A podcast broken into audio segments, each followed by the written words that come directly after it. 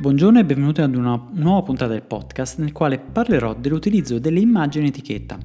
Ricordo che tutti i richiami legislativi, giuridici o di articoli li potrete raggiungere utilizzando i link riportati tra le informazioni della puntata.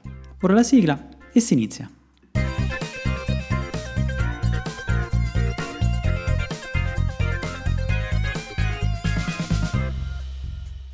Le etichette dei prodotti alimentari riportano moltissime informazioni. Alcune sono obbligatorie, altre facoltative. Tra quelle facoltative rientrano le immagini. Suona male tale affermazione, perché un'etichetta senza un'immagine potrebbe sembrare vuota o manchevole di qualcosa, magari anche poco colorata o non chiarire bene il contenuto ma la normativa di riferimento non obbliga ad utilizzare immagini in etichetta. Questo perché è un dovere riportare le informazioni obbligatorie mediante parole e numeri ed eventualmente, in aggiunta, utilizzando pittogrammi o simboli. Se facciamo riferimento alle indicazioni obbligatorie, non c'è alcun richiamo alle immagini del prodotto, anzi se proprio vogliamo essere puntuali, rientrano tra le informazioni volontarie e non potranno neanche occupare lo spazio disponibile per le informazioni obbligatorie. Ed ancora, le immagini non potranno neanche nascondere, oscurare, limitare o separare tali informazioni. Un'immagine vale più di mille parole e quando ci troviamo a dover presentare un prodotto particolare potrebbe risultare più semplice utilizzarle. Ma ricordo che la legislazione alimentare, proprio per ovviare a tali problemi, prevede l'impiego della denominazione descrittiva. Tale denominazione deve descrivere l'alimento e, se necessario il suo uso o deve e deve essere sufficientemente chiara affinché i consumatori determinino la reale natura dell'alimento e lo distinguano da altri prodotti con i quali potrebbe essere confuso. Per chi volesse approfondire la questione ne ho parlato in un podcast lo scorso anno. L'argomento è spesso dibattuto dagli official marketing perché una bella immagine può risultare accattivante e catturare l'attenzione del consumatore. Siamo inversi da stimoli visivi e anche distratti da moltissime informazioni e trovo normale cercare di voler risaltare tra molti. È anche vero che le immagini hanno un effetto diverso dalle parole sui nostri ricordi. Interessante un articolo che ho trovato online e di cui vi lascio i riferimenti tra le informazioni della puntata. Banalmente le tecniche per aiutare a memorizzare consigliano di trasformare i concetti e le parole in immagini.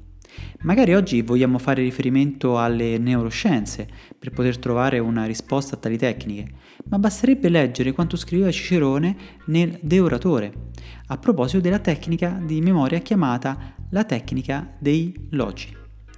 Lui soleva trasformare in immagini i pensieri e per poter raccordarli meglio l'uno con l'altro li collegava attraverso i luoghi, luoghi che percorreva e che organizzavano i pensieri.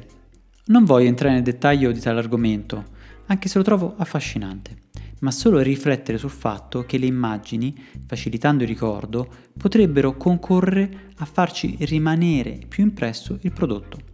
Nel film The Founder, ad esempio, che per chi non lo avesse visto narra la storia della nascita di McDonald's, mi è rimasto particolarmente impresso il discorso tra Ray Kroc e uno dei fratelli McDonald.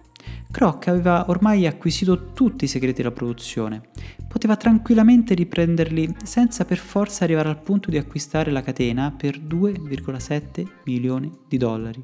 E siamo nel 1961, quindi una somma di tutto rispetto. Eppure, in questa scena, il regista evidenzia che il successo è buona parte collegata al nome ed all'immagine della M dorata.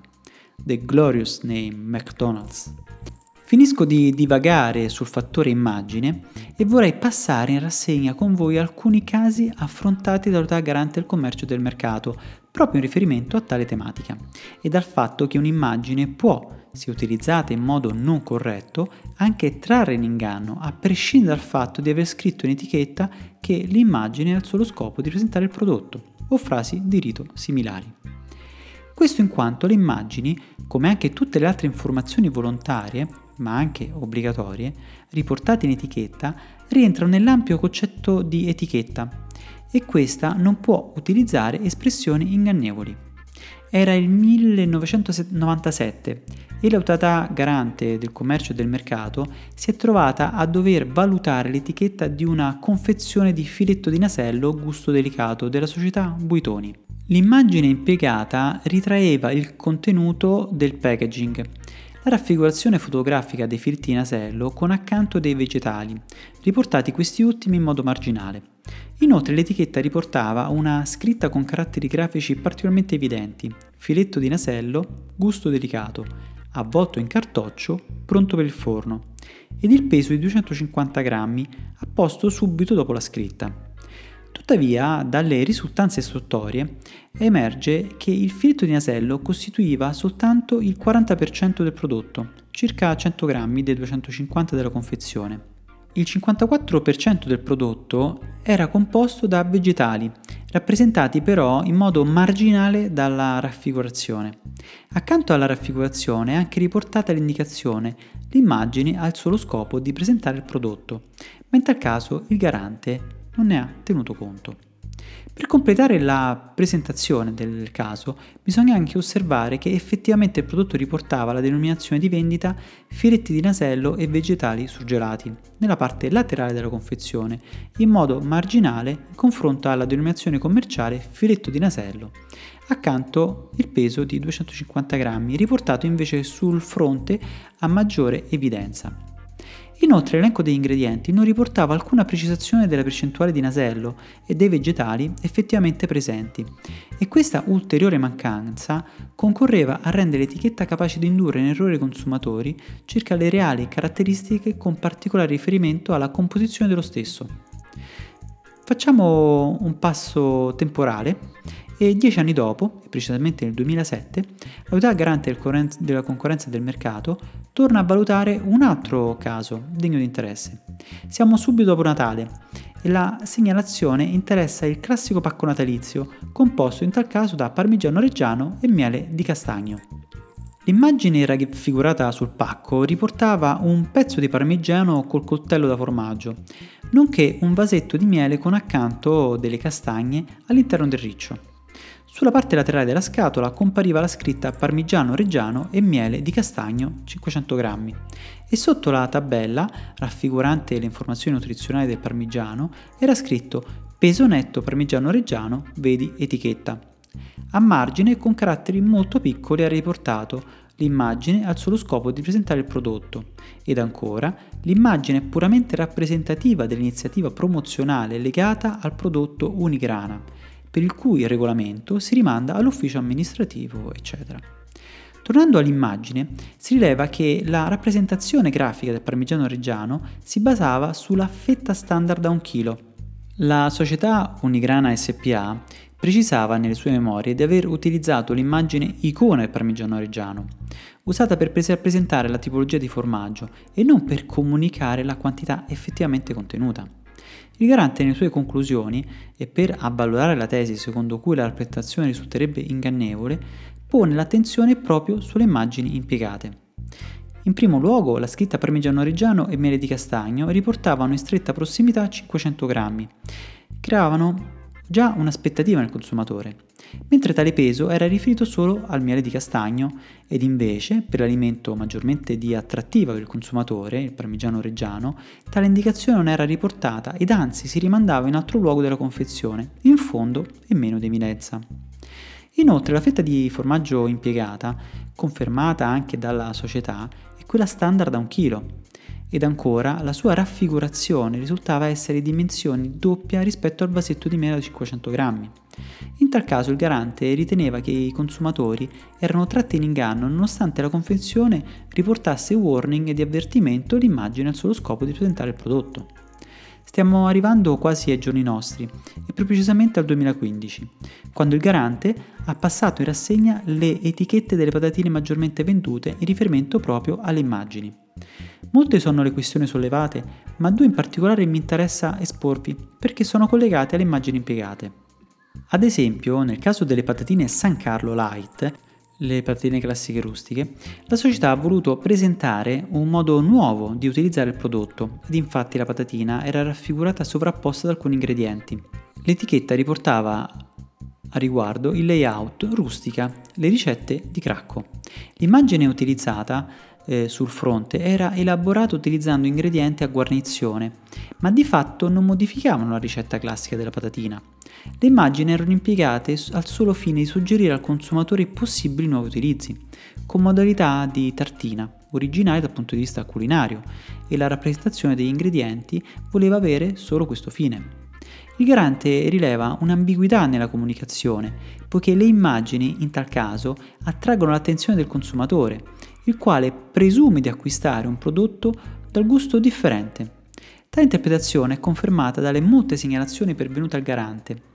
Inoltre il packaging rinnovato, nonché l'ampia campagna pubblicitaria messa in atto, rafforzava tra i consumatori tale erroneo convincimento.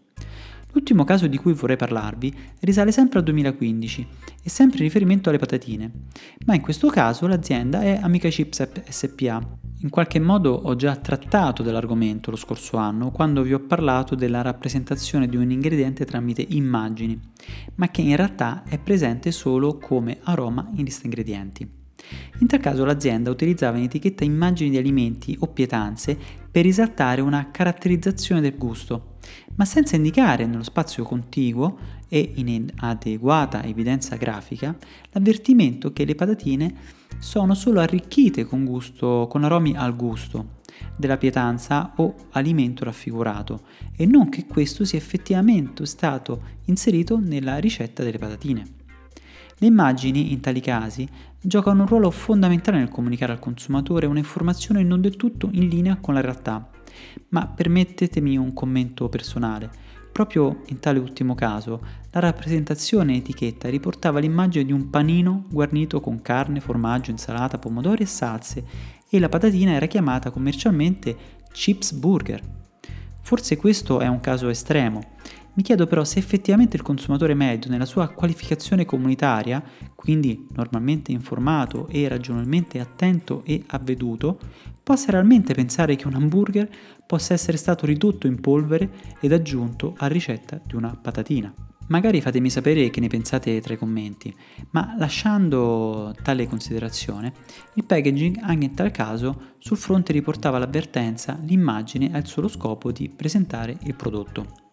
È indubbio il potere che possono avere le immagini e se utilizzate in modo improprio possono risultare ingannevoli a prescindere dai warning presenti in etichetta o altre indicazioni se queste non sono riportate con la stessa evidenza grafica.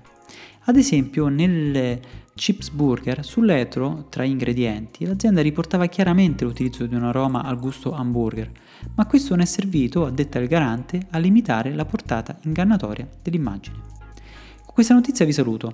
Ci sentiamo un altro argomento nel prossimo podcast. Se questo podcast vi è piaciuto vi chiedo di mettere un commento positivo, un like, una stella sulle varie applicazioni che utilizzi per ascoltarmi o di condividerlo e mandarmi un messaggio anche per critiche vocale o scritto tramite WhatsApp al numero 328 62 04 032.